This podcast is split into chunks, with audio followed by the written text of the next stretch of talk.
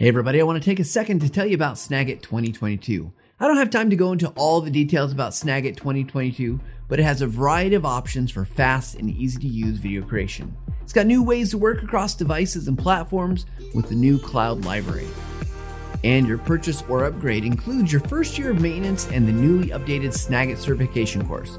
With 20 plus videos of Snagit how to's, certification is a great way to help you speed up your workflows, unlock potential, and get your work done faster. So check out Snagit 2022 today at snagit.com. And now, back to the podcast.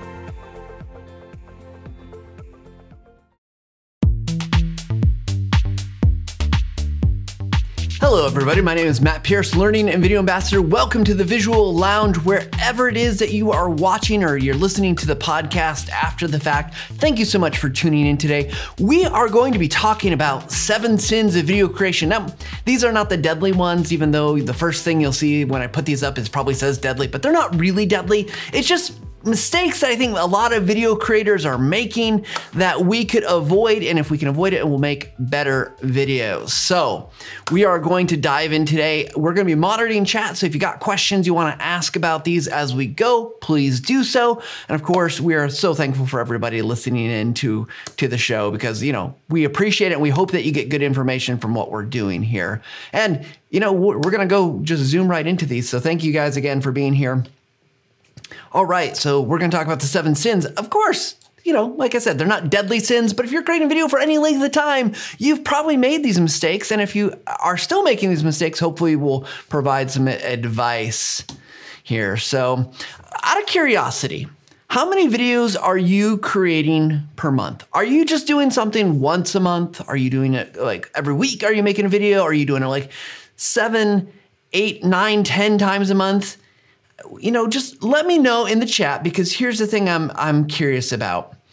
Is it something that you're doing often? Because if it's doing you're doing this often, you're probably much less likely to be you know to you're much much if you're making doing these often you're much less likely to make these mistakes uh, if you're doing it just infrequently you're going to probably be more likely to do it so hopefully we can help you with that the first one so number one is not knowing what your equipment can do. So he, this happens a lot. A lot of people start making video, and the first thing they do is they pick up their phone or they get a DSLR camera and they just want to shoot something because that's the exciting part. It's exciting to make the videos, it's exciting to do something.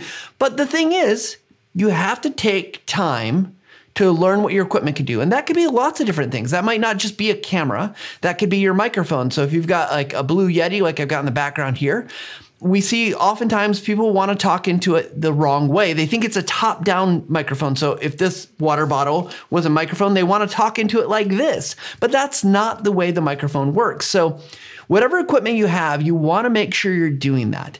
You want to make sure that you're understanding, you know, the the ins and outs. Now you don't have to be a master necessarily but by understanding your equipment, you're going to have less problems in the long run. So, for instance, one thing that happens a lot of people if they're working with cameras is, especially like web cameras, is the focus. Uh, I've seen this uh, numerous times now that their web camera it wants to autofocus and it doesn't focus on their face. It just kind of focuses randomly, and then they get a blurry picture, and so they're not sure how to fix that.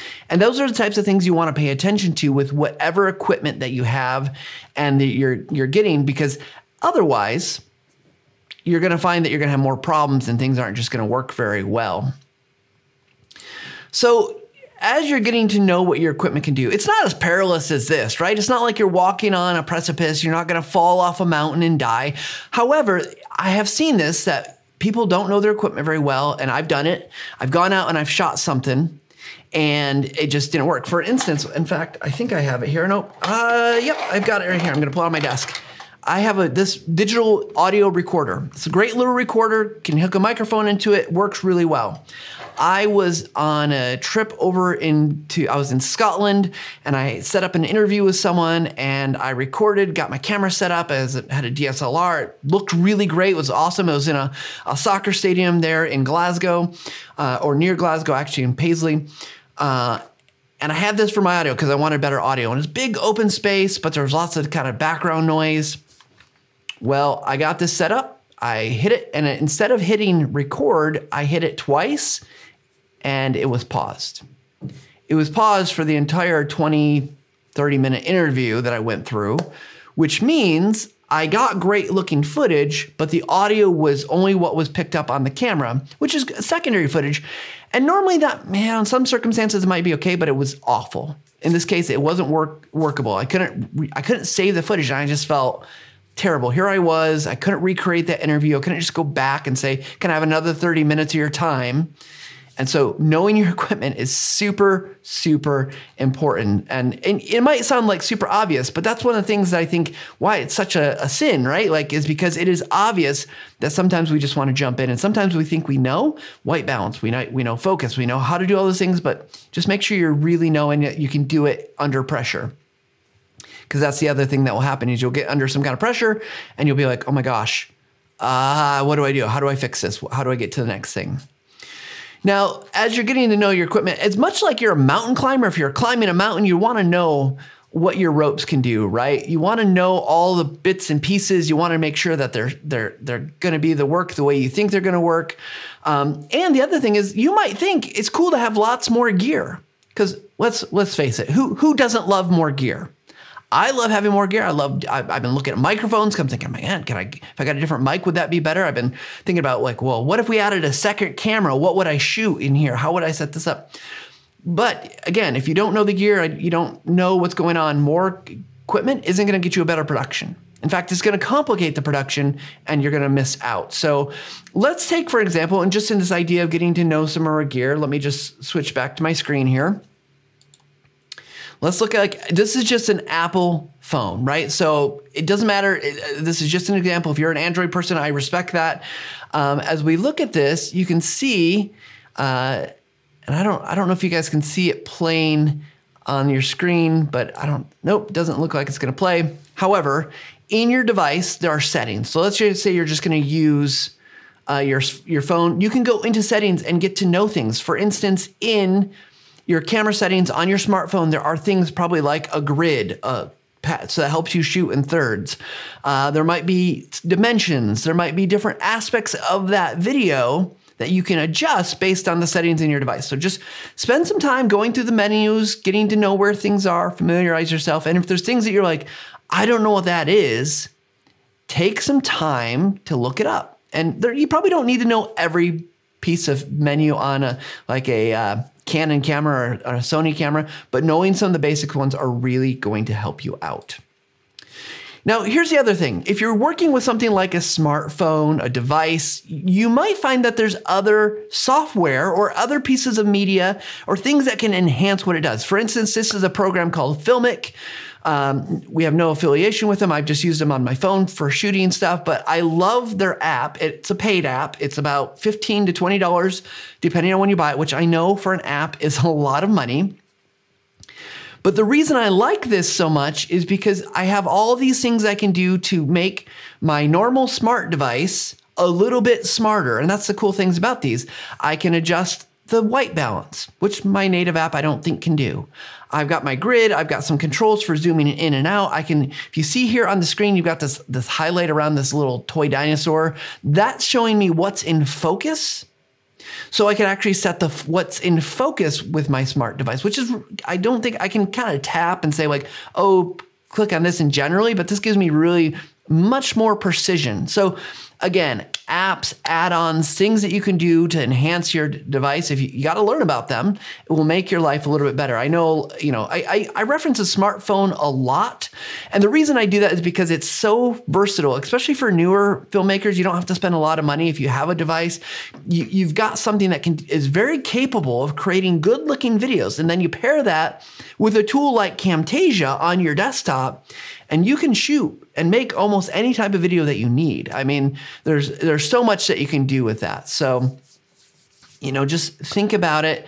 Uh, what what control do you want? What kind of things you do? And apps are a great way just to add on to that that overall kind of sense of things. So let me go to a question again. And and uh, Jesse's watching today. She's helping us. Was, she was a guest last week. You got to meet her. Uh, she's helping monitor chats, and I'm going to keep my eye open for any questions that we need to answer. But poll time. In the chat, let us know what are the biggest challenges you're facing during video editing. So as you move from shooting to editing, what are the things that you find that's either difficult, challenging, you're just struggling with? You're like, oh man, it's not feeling, I don't know, cohesive. It's not feeling fluid. It's not feeling fill in the blank.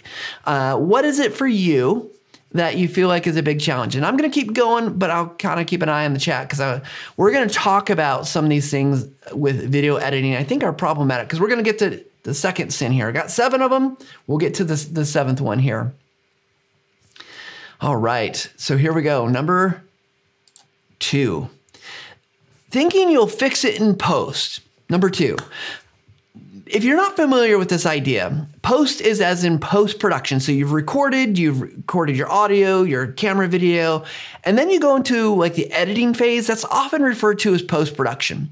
And there's this myth, and uh, you've heard it like in, on TV shows, at least I have, that's like, oh, you can, we'll fix that in post. Don't worry about it, we'll fix it in post. The idea is that a lot of things we think, oh, it didn't go so well during recording. I can just make it better. And that is true. There are some things you can do, right? Like you can, oh, I said a wrong word. I can add a call out and, you know, make sure it's clear what I'm talking about. That's easy enough. But there are so many things that are just not fixable or you would have to have, you know, super high end tools and there's all sorts of things. So this not too long ago, I was shooting a video outside of work uh, for for my faith community, and I was I was doing some work, and we're it's a couple different videos, and I made a mistake. I forgot to choose the microphone input. I have microphone issues all the time. I guess it's just me, and I it was just one of the things I overlooked to switch the the the setting on it, and I was with. Uh, someone of, of, prominence, I was like, "Hey, we're going to record this," and they're like, they were awesome about it, but I messed up the microphone, and I couldn't go back and ask them and their family to re record something. And so I had to fix it in post. And let me tell you, it was wasn't great. Uh, there was a little bit I could do to clean up the audio. It was basically recording through my laptop versus a microphone, which you can imagine doesn't sound good. So don't get in your so get in your head that like, hey, not everything is fixable. You can't you can't just go back and make audio that's noisy clear. And so what you'll want to be doing is kind of planning and thinking through like, okay, did we get these right? Did we get our audio right? Did we get all the footage that we needed? Did we, you know, get the lighting so it was good enough? Like, what are the challenges that you're going to have? Um, and start looking at those things because you're you're not going to just be able to go into your video editor as good as they might be and fix it unless you're really really good. And most of us as training learning professionals or you're working in documentation or marketing that's not our expertise right? We're not going to be color correctionists. We're not special effects people. We're not going to have those abilities. So it's always better if you can get it right during the shooting process to do it there than to try to fix it later. And it also just takes a lot of time and effort. I don't know about you, but most of my videos I don't have a lot of time to to put into. I don't have weeks and weeks and months and months to fix them. I have a day or two that and then I need to move on. So you know, just like you're you're working through this process, you know, um, some let me give you some examples. Like say other examples of things that you might not be able to fix. If your audio is too loud, so you've got the microphone cranked up and it's just blowing out, or you're too close to the microphone. Uh, maybe there's jarring sounds like you know door slamming, thunder, uh, you know something big booming sneezes in the background. Those are hard to remove unless it's in isolated incidents. Shaky camera footage. There are some tools that will allow you to, to edit that, but it's always better to have it stable if you can, unless you're going for a Blair Witch Project kind of thing. Overexposed camera footage, meaning there's too much light and things are getting washed out. You can't you can't pull it back from that. If it's too dark, you know, sometimes you can lighten up footage, but most of the times you can't. Uh, if you're not you're you're not white balanced, your footage is going to look off a little bit, and then if you're doing multiple shoots and it's not consistent, it gets gets harder as well. If you've got something in your background that's maybe causing a distraction, I noticed early on someone said the lights in the background were flashing a little bit too much. So I changed it. So hopefully they're uh, hopefully they're better for y'all. But you want to make sure you're paying attention to these things because it's going to be hard. If like if I didn't want this microphone in the background here, way back here, that's going to be just tough. I'm not going to be able to digitally remove that. I mean, somebody probably can, but for me, probably not in my skill set. Uh, the other thing is if you've used a digital zoom on your camera and you've really zoomed in and it's all grainy, There is no FBI secret uh, lab that's going to enhance your footage that I know of. Uh, that's a TV thing, right? Like you can't. Your footage is grainy and doesn't look good. It's going to be grainy and not look good. That's that's kind of all there is to it. So that seems like a big list, right? Like it seems like we're about to be crushed by all the mistakes we could potentially make. Um, but again, it's I think it's an awareness issue and being aware of the things and having a mental checklist. And if it's not a mental checklist because you've got like, man, I can't remember all these things, create yourself a real checklist that's going to allow you to check for the things and the problems that you're typically experiencing. Like maybe it says, check microphone input. I need that one. Check microphone levels.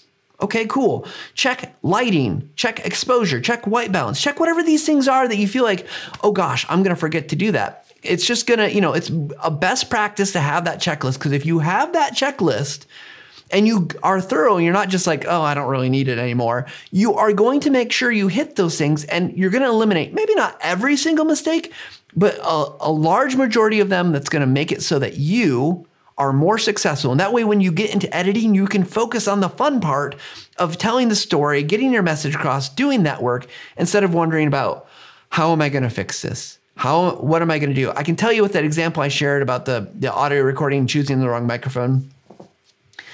I spent way more time, way more effort trying to fix it, you know, trying people's solutions, trying things that, and in the end, it was this much better after all was said and done, which it was fine, I guess, but I was disappointed and I wasted a lot of time. If I just had selected the right microphone, would have been so much better.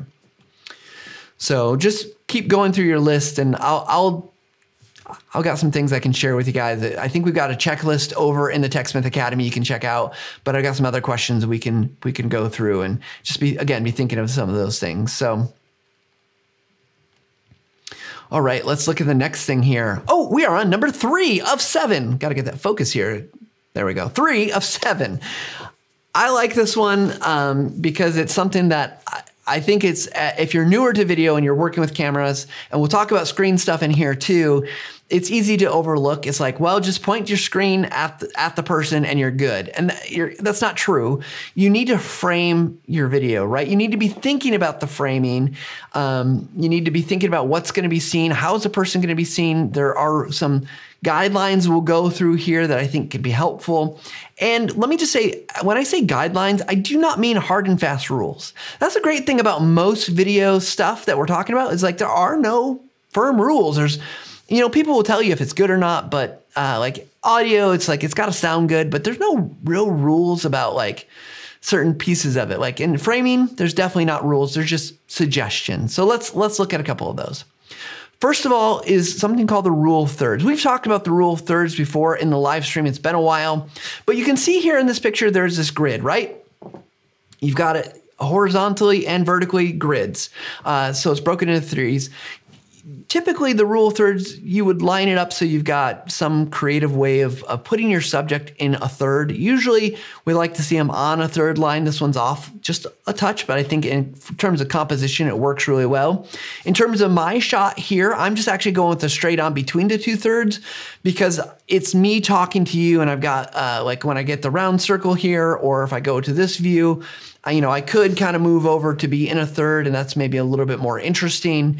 Um, like I said, there's not a hard rule here. You have to kind of look at what you're doing.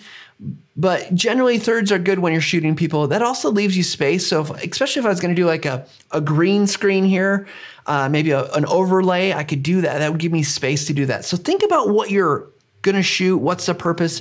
You know, what what is it that you want to convey to your audience. You know, the other thing that might be part of framing is your camera angle. Is it straight on? Is it up looking down a little bit? You know, is it coming from a lower? Are you trying to, you know, those all have meaning. And we're not going to go into all the meaning bef- uh, about those, but think about framing your camera so that you can decide what is it th- that you're sharing with people? What is it that you want to, to uh, help people to do? Let me go back to my screen here we're going to look at a couple of videos, and I hope this works um, because I hope the sound comes through, and I think it will. Uh, let me just check my settings here. I think we're good. I want you to look at this as we watch it and think about what does the framing indicate? I mean, there's the thirds, but there's also distance, things like that. So let's go ahead and check it out. Do you have your scripts? Um, I'm just pitching the product, so I'm gonna wing it. It'll be fine. All right. Action. Hi, so um, I'm here today and I want to tell you a little bit about our new product and um, You've probably seen this. As soon as someone gets on camera, they don't know what to say. They're treading water, floundering. It's awkward. Unscripted takes waste time, effort, and are painful to watch. so it's it's gonna be great for you or um, maybe someone you know. A script is a lifeline for anyone on camera to be more confident and articulate. You're gonna need this. Okay, well, sorry about the text that's on the screen there. Not a big deal. Hopefully, you got the gist of it. So, notice that our speaker there, she's going to go on camera without a script. It's it's part. This is part of our one of our academy videos uh, about teaching script writing. And notice that she gets kind of further and further away, but also that we're we're putting her in a position of, of, of being much more floundering and and struggling. Yet the presenter, which happens to be me, is is centered uh, much more of a position of authority, saying like, "Hey, this is something that you should be aware of." The story that you're telling alone, had we not had audio during that, you still might get some of the understanding that comes from just looking at the distance of this the the person on camera, where they're at on the camera, kind of in the position, um, and it does a lot to kind of share this this notion and feeling. You could probably set up the same scene in in a many different ways with many different ideas of how that would look, um, and maybe convey the same stuff. But if it was all centered, nice and tight, close. It might not feel quite right. It's going to look very different. So, definitely, uh, your framing can do a lot. We're going to look at another one because I think it's good to look at a couple things here. So, Do you have your script? oops, let me get, see if I can get to the next slide. Do you have your scripts? there we go. So, we're going to take a look at another one. Let's see what this one shows us. Hi everyone. Actually, let's see if I can. Hi everyone. There we go. We can't cover everything in every video, but we wanted to make sure we take some time to walk you through some different microphones. So I have four different types of microphones. I want to talk about their placement and a few tips to use them better. So let's get started. The first microphone we're going to talk about is just a very generic set of headphones. Okay.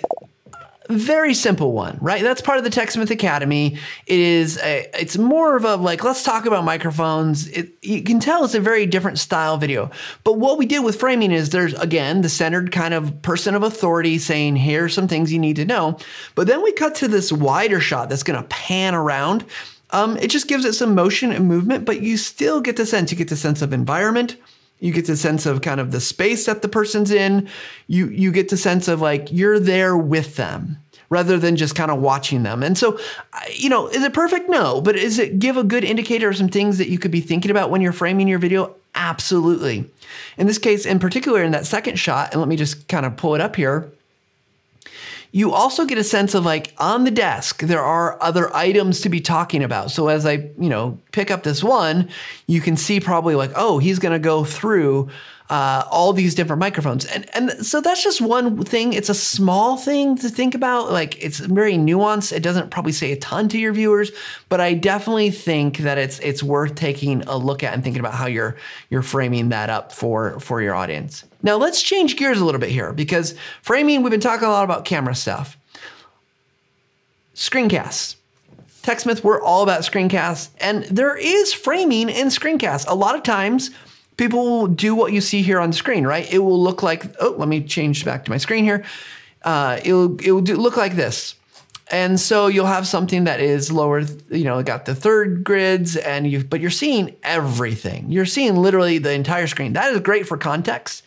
However, that might not be everything that you need to do because again, it doesn't really give me a sense of where to look. It doesn't lead my eye. And you, there's things you can do. You could put an arrow, you could put your mouse cursor large and moving. But I think something like this frame actually helps me to orient to where I am. So if I'm supposed to be looking on the home tab in Microsoft Word, and I'm supposed to be looking at maybe this uh, no indent formatting, I don't know. It's it's much clearer, at least already, about like narrowing down where my my sight should be. And you might use both, right? Like you might push into this. So like when I say push in, I mean zoom. Uh, you might start with like a a quick hey, here's Microsoft Word, and now we're going to focus on these editing in Word functions or whatever it might be. Uh, so I think it's just a matter of thinking about when you're doing screencasts. How can you use your framing to really lead your viewer to understanding and your eyes? Uh, number four, not lighting your videos. This is a big one. Uh, again, very camera centric, I think, which is okay because I know a lot of people want are doing camera videos. Uh, but if you ever made a video in low lighting, you know it's problematic, right? It's dark, it might be grainy. Uh, I like I've talked a lot about lighting over time here at TechSmith, but I've got two lights here. I actually recently turned them down. It gives me a little bit uh, less bright look. Um, you want to make sure you got some light. You, you, can do practical lighting behind you if that makes sense. You know, if you, all you got is a window, I could open my window and flood things in here. Um, but you want to make sure you're adding some lighting if you can, or you know, whether again that could be natural lighting or it could be uh, lighting that you've gone out and pur- purchased, because it's just going to make a better video. It's, your camera is going to appreciate that lighting. So the challenges are always if you have not enough lighting, what can you do? Well, again, your video is going to suffer, but what you want to do is again, look, can you add any type of light? It might be your overhead lights, and if that doesn't look good, you can buy cheap lights that are like 10 bucks for the cans and put a light bulb in them. That's going to be better than nothing if you can afford, you know, 100 bucks. There's lots of Amazon light kits or kits on Amazon, I should say, that are going to set up. You might not have room. I've got two flat panels. Uh, they are pretty small in terms of footprint. And so they kind of just nestle in around my desk. And, you know, 250 bucks. That's a lot. I, I understand, but that's going to make a big difference so that I know I'm always going to have enough light. But the thing is, once you start adding lighting, the other challenge is is going to be. Oh, let me go back here. Too much light, and I'm just gonna I'm gonna do this live. So let's let's open up some window blinds. All of a sudden it changes the dynamic of the room a little bit, which might not be bad. You might like this kind of more bright, bright lit side, um, but it's not, to me, it's not as even. It's maybe a little bit more distracting. So I'm going to close that back up. Um, and so as you're you're looking at your lighting, too much light can really be problematic. You're going to get kind of that white washed out, uh, oversaturated uh, in terms of light brightness, and it's you can't recover from that. So if you have too much light, blinds can be really helpful if it's a natural light or you can put on your on your lights that you have is there's diffusion paper which is basically imagine like a, a wax paper. It's it's uh, it's kind of frosted glass or something like that. If you put that over i've got some on mine now. It's just going to make the light a lot more even. A great example of this if you've ever been to a, a, hotel room or some kind of room or you've seen a mirror uh, my daughter actually has one of these. It's a makeup mirror and on the mirror it's got a light and on it it's got a it looks like it's got a white frost around it. The reason those mirrors have that is because they one you need light to see close up on your skin if you're doing makeup or skincare or whatever uh, but the reason it's frosted is because it's going to give a softer light which is really good if you're worried about wrinkles it's going to make your skin look a lot smoother and cleaner, which is an added benefit. So, you know, what can you do? Like you're going to look good. You want to look good on camera, and your talent. You want your talent. If you're not on camera, you want them to look good. So, uh, definitely, definitely uh, check that out here. Let me let me just keep going here a little bit more. And I see I got some questions we're going to ask. So here's an example of lighting. This is a, from a, another TechSmith Academy video that we did. This is more of a classic noir. If you think the the setup for the video was actually like a twilight zone, and so you can see that it's a little darker. Of course, it's in black and white. That was a choice, uh, but you can see I've got a little bit more shadow on one side of my face. Um, this is not a classic three point lighting style. It's a little bit different, but you can see it still looks pretty good. Uh, you got the kind of hard light in the background, kind of casting that shadow and, and giving a bright spot. So there's lots of ways to light. Uh, I, if you're looking for lighting solutions or lighting options, YouTube is probably your best friend. We do have a TechSmith Academy course about lighting, uh, about three simple kind of three uh, point lighting, very simple, very straightforward that you might want to check out. Um, but it's definitely you know go check out different options. Uh, and, and speaking of three point lighting, oh, actually, before we talk about three point lighting, let me just show you. This is an example video of some different, again, some different lighting. This is another, yet another TechSmith Academy video that shows a little bit more dramatic kind of view of lighting. So let's take a look.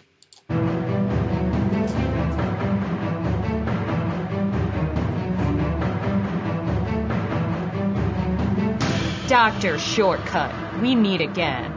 Your shoddy video has cost this company. You have no business talking to me about cost. You spend most of your time doodling on that sketch pad of yours. I'm surprised you get anything done on company time. My storyboards, although they take time, create a fuller and richer video that meets all its goals. Seems a bit overstated if you ask me.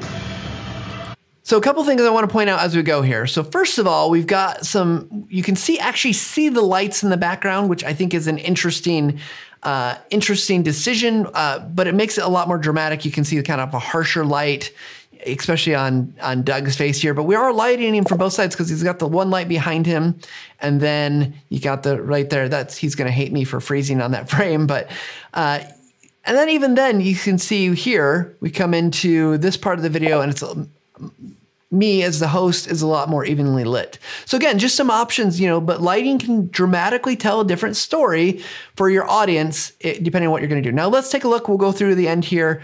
Uh, we've got this the actual kind of the beginning of that that noir video, the kind of the twilight zone. You're creating videos of sight and sound, but also mind and body. A journey to a land where the only boundary is your imagination. But things can and do go wrong. You're witnessing one of them. Whatever you think about scripts and writing. Okay, third one here. This is a this is before we ever made any TechSmith Academy videos. One of the things we had to do was I had to make a proof of concept. And we just went out with an iPhone. We didn't have a microphone. We didn't have a fancy camera. We didn't have anyone to help us. We just said, let's make a proof of concept video. And uh, to show the idea, like to basically sell it internally. And this is that video. And you can see when we go back to it, you're going to see the lighting looks bad. Everything about it is kind of just bad. But here's the thing about any video creation that you can do you have to know your audience and you know your purpose. I could have spent days and weeks making a really great video that would be proud of in the academy. That's not what I needed. I needed a proof of concept. I just needed something that was good enough to get the ideas across so we could refine it and we could we could take it to senior our senior leadership team and say like this is the idea of like what we want to do except for times like 8 or 9 videos times 50 videos or whatever. So uh, let's take a quick look at it again and you can you can see what I mean. Again, not meant to be good. Let's get a couple things out of the way. Again, it just does not not look good, right? It does it is not looking good. So, just a few ideas about lighting. Uh, again, I want to get a little bit more about lighting, then we'll get to your guys' questions here. We'll we'll interrupt for those, but uh, just keep keep keep looking at it. So keep keep working on it. You're gonna get better. So three point lighting is one of the basic keys here.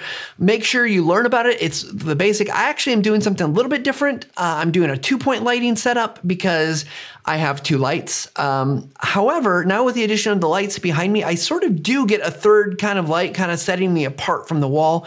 But three point lighting is is pretty it's pretty simple actually. There's a lot of great videos. Academy again has it. Um, it's something like this kind of setup where your camera, you got your subject here, and you've got a key light and a fill light and a backlight. And, and that's all you need. Um, and even some t- cases, you don't need the backlight, depending on your setup and what you're trying to do. If you're doing green screen, you need probably more lights, but your key light is kind of the main one. Fill in is get, get rid of some of the shadow. Uh, backlight's going to, again, give you separation from whatever's behind you. So uh, that's a high level overview. I don't mean to get into how to do all the lighting, but it's definitely something go learn about lighting. It will make a big difference in your video. I can't emphasize that enough. It is is really really worth it. So let's do this for a second. Let's take a pause here. Get back here. Yep. Okay. Uh, I want to make sure I go through some of the questions. Paul says, so I do that, talking about framing screencasts. Okay. He says, I tend to zoom into the area and it takes the viewer all across the screen. Is it better to zoom and pull that to the center? So rather than like feeling like you're pushing them around, is it better to move it? I think it depends. Uh, Paul, this is a really good question. I think one, you're trying to avoid making people seasick. So if you feel like it's moving too much and you're going, whoa, that's never good. But I think what you want to make sure too is that they can follow you. So if you're up in a, like, a, say, the upper left hand corner, and then you need to move over to the lower right hand corner, you you have to decide like you're just going to zoom through that or you're going to pull out and give context of where you're going to go and i don't think there's a wrong way i think kind of key principles here are avoid motion like over overdoing the motion. Some motion is inevitable. You want some motion. Uh, don't make people seasick. I think you want to make sure that you're not zoomed in so tightly that they have no context around them. I think it, whether you pull them to the center or you're kind of pushing around, I, th- I think it just depends on how you go about building your screencast. Because sometimes if I got something again up in a corner, it might not make sense to bring it into the middle and show maybe nothing, uh, kind of nothing around it. Uh, that depends on your screen, right? Like if I've got a big screen here, um, I can have kind of that backdrop you know my my recording area that maybe I'm recording I don't know how to do something in PowerPoint I can have the extra padding around it that's just kind of desktop background. Uh, but if you're working on a 1080p screen and you know you might not have those same options. So it's some of that's preference some of that's style but what you want to make sure again you want to make sure people don't get lost in the context of like where am i? What am i looking at now? How did i get from here to down here?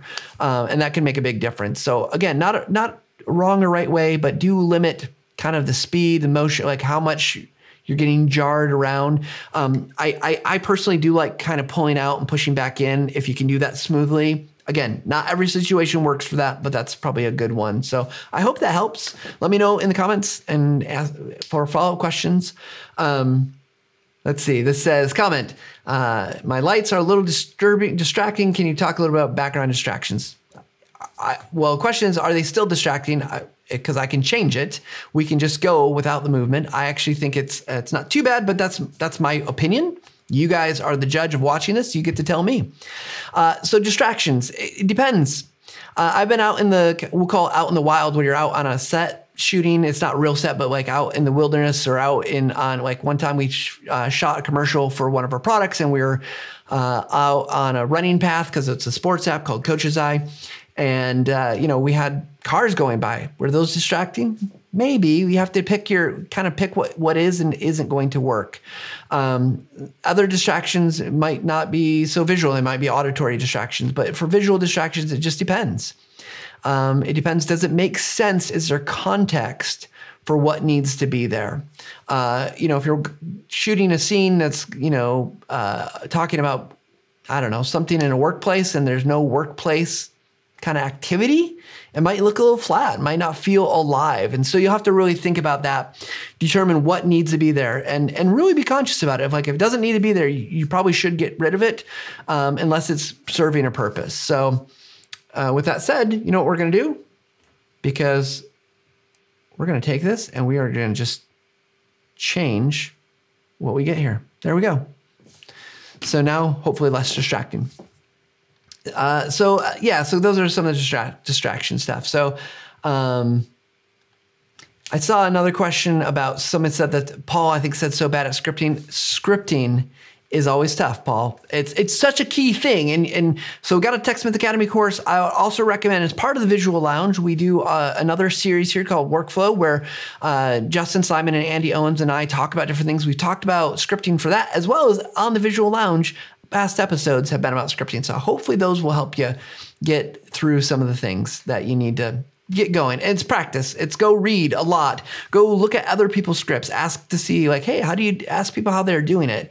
Um, but typically, depending on what you're doing, like you can come up with a formula that can work. Like, hey, I'm going to do an introduction.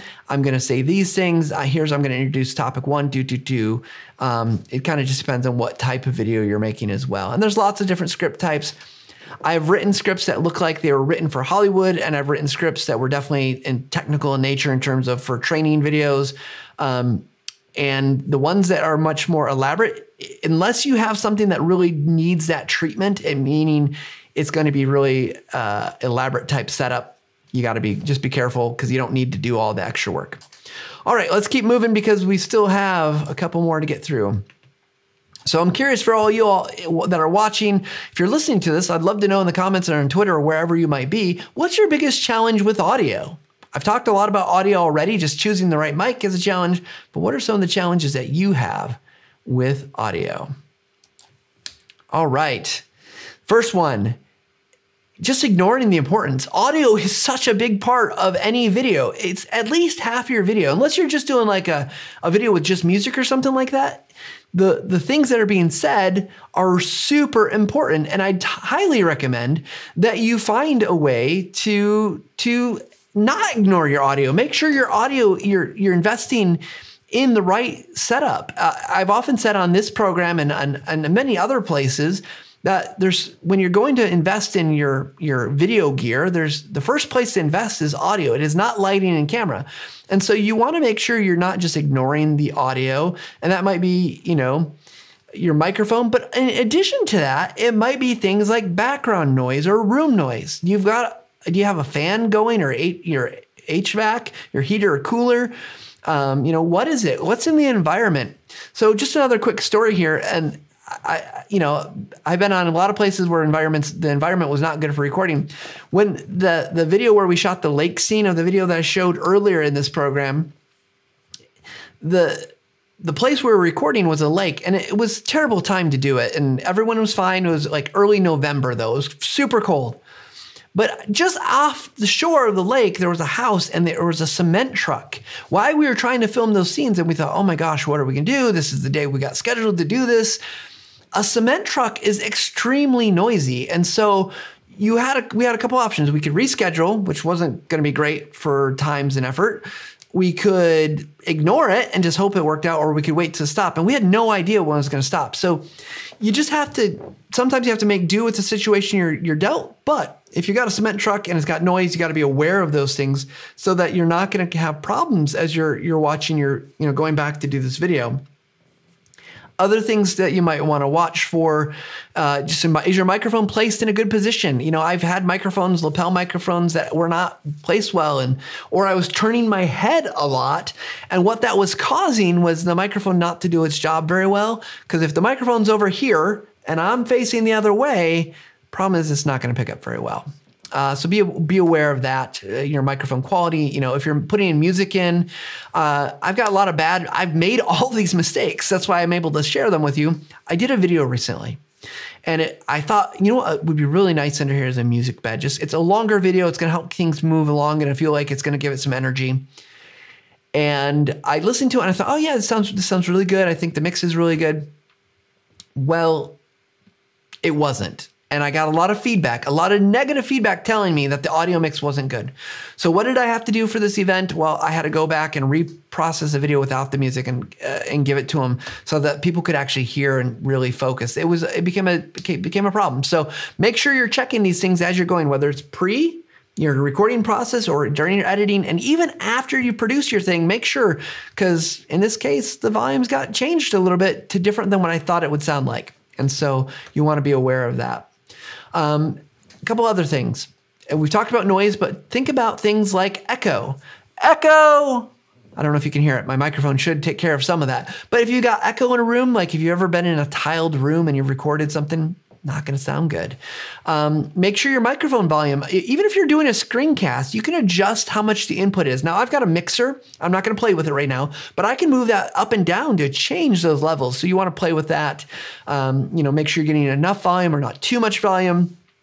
And then if you're in the editing process and you are doing like a noise reduction process, cleaning up the audio, you can clean it up too much and it's going to make it sound like almost like it's in a, you're in a tin can or underwater or something like that.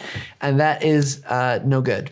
It just doesn't sound good. It sounds like you've over processed it and everyone can hear that. So just be aware of those things so that you can make sure you're not, uh, you can, things to watch for, right? Um, just whatever your environment, both recording and elsewise. So, all right, let me go back to my slides here. We've talked about room sound, we talked about microphone a little bit. We talked about music a little bit with my story. But the other thing about music, hmm, feeling a little scared right now. I don't know about, ooh. music sets the tone a lot of times for videos. And you may or may not hear it, but it is serious. It is important. Wrong music will cause all sorts of problems. If you want a tense, tense music, this is great. You want kind of scary music, this is great. But if you're going for a happy-go-lucky sound, this is not it. So pay attention to the music you've got in your video, right? Let's go on to number six because we're getting close on time and I want to make sure we get through at least seven of them because I'll hear about it if we don't. Number six is not keeping things moving. Let, us talk about this for a second because this is something I think is is it's another one of those things that's a little subjective, and that's okay. Like I said at the beginning of this, seven sins. Like some of these are a little subjective, but but I think there's things that happen to a lot of people. Like a lot of us will probably just shoot a video that is someone talking into the camera the entire time. I could have done that today. I did not have to bring up slides and I thought about it. Maybe I don't want to bring up slides. I don't, maybe I don't want video. But to me, at least, I feel like at least this gives us some variety, something else to look at. It's not just like, I mean, guys, if you're watching this every week or listen to me every week, an hour, I thank you for being that dedicated, right? Like, but keeping things moving is really important because it's going to draw attention. As things change on the screen, it's going to help draw focus, right? Like, I get it. You might be doing a lot of other things when you're listening to videos, but the motion is going to draw you, and our brains are wired for that motion. And so, this is just a little thing to help you to keep things moving. One of the things you can do in that is to be thinking about B roll. B roll, if you're not familiar with the term, is think about your main footage, like me talking to you, would be A roll.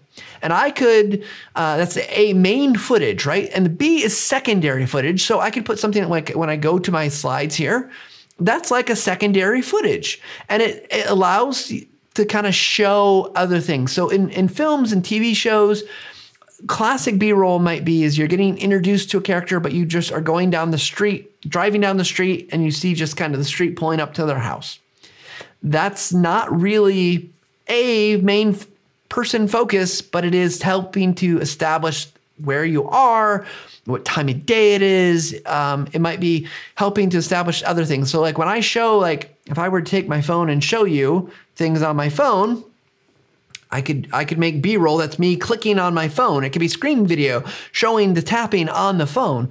You can use B-roll to help in a lot of different ways. Not only does it keep things moving, keeps things interesting, it's a great way to cover up mistakes. And if you've got so you've got B-roll and you made a mistake and you need to put two clips together that are taken at a different time, like maybe I record this now, maybe I record uh, I have to say it again. B-roll can cover up that cut so you don't really know that it's a different take. You just see like, oh, there's Matt, there's some footage, and then there's this next thing. So I like keeping things moving. I think it's really, really important. But like most of this that I'm saying, be deliberate in your process. Be deliberate in adding that. Don't just add it because you can. Add it because it's going to add value. It's going to increase understanding. It's going to help to move your message forward. But don't just, if you're just covering mistakes, it's probably not best practice. Um, so Jesse, it's got another question for me. Any suggestions for sourcing music, sound effects, and B-roll? And absolutely, we have some great resources here. First and foremost, if you are a Camtasia user, you're editing in Camtasia, you've got assets for Camtasia. That is a library of these things. B-roll footage you got like different footage you got different music and sound effects. I actually pull a number of my things from there. Um, if you're looking for other places there's tons of other places. Many of them uh, most of them have some type of charge uh, because that's how they're making their money which is which is fair. The, the one for techsmith does have a charge to it as well. It's a yearly fee but you get everything once you get it. Uh, but there's lots of great sites out there that have lots of things. Um, be mindful. I know a lot of people are very tempted just to pull stuff off, like, oh, I saw it on the internet. I can use that. Not the way it works. Uh, be mindful, copyright, please.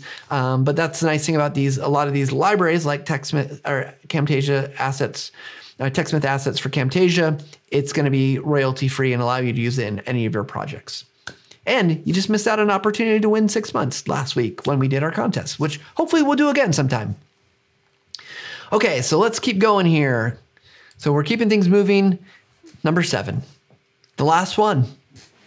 Not shooting and editing with the end in mind. this one might seem a little bit confusing at first. Like, what is what does that mean? Um, I think for a lot of us, we just start making video. We're just like, oh, I'm gonna shoot the video. Just start filming stuff, right? That's that's what you do. But that's not really best practice. It can work in sometimes. Sometimes you're really lucky and you catch stuff, but you want to think about what is the end destination here? What should this video look like? What should be there? And this is why we're big advocates of planning, whether that's your scripting or storyboarding or just an outline to help you. So that way, when you are going through all of this process, you're not just going to end up with a bunch of random stuff. You know exactly what you're going to need. And that way, if you're shooting, let's say, uh, someplace outside of your, your business, you make sure you walk away from there having everything you need because it's hard it really is hard to go back not only from a permission standpoint but timing standpoint and it will never and I can't emphasize this enough, it will never look exactly the same. Something will have changed. The lighting will change. Knowing my luck, they will put something up that changes the inside space dramatically. So it's like, oh no, it doesn't, that poster wasn't there before. We can't take that poster down. They glued it, um, whatever it might be. So you want to be thinking about the end state. What is it? What should it look like? And and do do that in shooting, but also while you're editing, because that's going to give you permission to cut things out, to get rid of stuff that you don't need, and remove the pieces that are like, oh gosh, this isn't really helping me to accomplish X goal. So if it's a learning training video, right? You're making something to teach people. Oftentimes our inclination is to add too much. We just want to add too much. And so this gives you permission to go through and say, get rid of it, right? Get rid of that thing uh, that you you don't need. Okay, so uh, let me see here. Just looking through my notes real quick, make sure I'm not missing anything else. I hope that makes sense about the shooting with and editing with end in mind. I think that happens. I did it a lot as a new new video creator. I just kind of got lost, and I wanted to and I wanted to do cool things. We want to do cool things with our videos. However, keeping things consistent keeping them, you know, focused on that goal. Like I'm, I want to increase our company's revenue. I want to inform them of this new feature. I want to help them understand X, Y, and Z is really, really important. So we got a comment. Yvonne, even in my written handouts, I always summarize and I have an ending for the lesson just covered.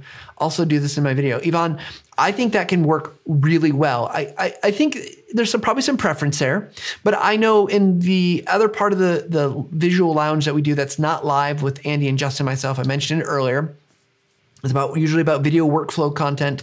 Uh, I really like having them just do a quick last take, right? It's it's usually a summary statement, something meant to be quick or just that last thing they didn't get into there. But I think it's it can be really valuable because depending on how long your video is, it could be a lot to take in. Um, and usually, again, our video should be focused on one idea.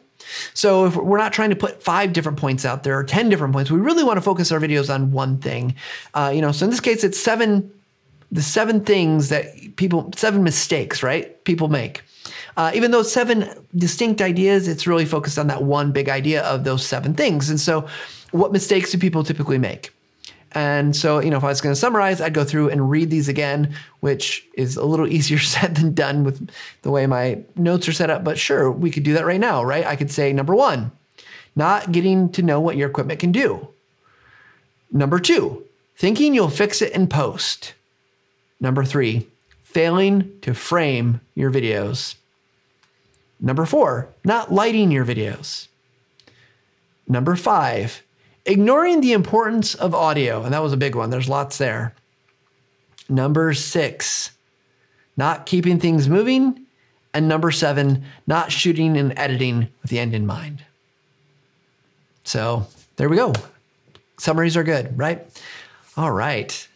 Uh, I see. I'm gonna move over to chat, Jesse. Just so you, uh, so I got a question. What best video editor than Camtasia? I'm gonna be completely honest with you. I primarily use Camtasia. I think there are a lot of good video editors out there, and I don't mean this as a cop out. I think the best video video editor is the one you know how to use. And if that's Premiere, or if that's Adobe Rush, or if that's Camtasia, or if that's a, a, bazillion of the other ones that are available to you, if you've got a video editor that's on a mobile device and that's the one that you know how to use and you can make it work, that is literally the best one. Um, the problem that I think a lot of people get into is there's there's really great options, but they're also very complicated. And if you're using a video editor that's, you know, you feel like, ah, this is too complicated and you're not, you're avoiding editing, that's a problem. So, um, you know, could I talk about some of the video editors? Yes, I could probably tell you some of the cool things about them. They all, a lot of them have very cool things. Use the right video editor for the right job, and you'll you'll always be happy. So uh, from a visual lounge standpoint, that's the, that's the show today. Thank you so much for tuning in. If you like what you're seeing, make sure you hit like or subscribe. Give us feedback, comments wherever you're watching or listening to this. We really appreciate it. We're gonna take a little time. If you're if you're into the video stuff, we're gonna watch. We're gonna listen. I mean, answer some questions. If you're listening to podcasts, thank you so much. We really appreciate everybody for tuning in. Thank you.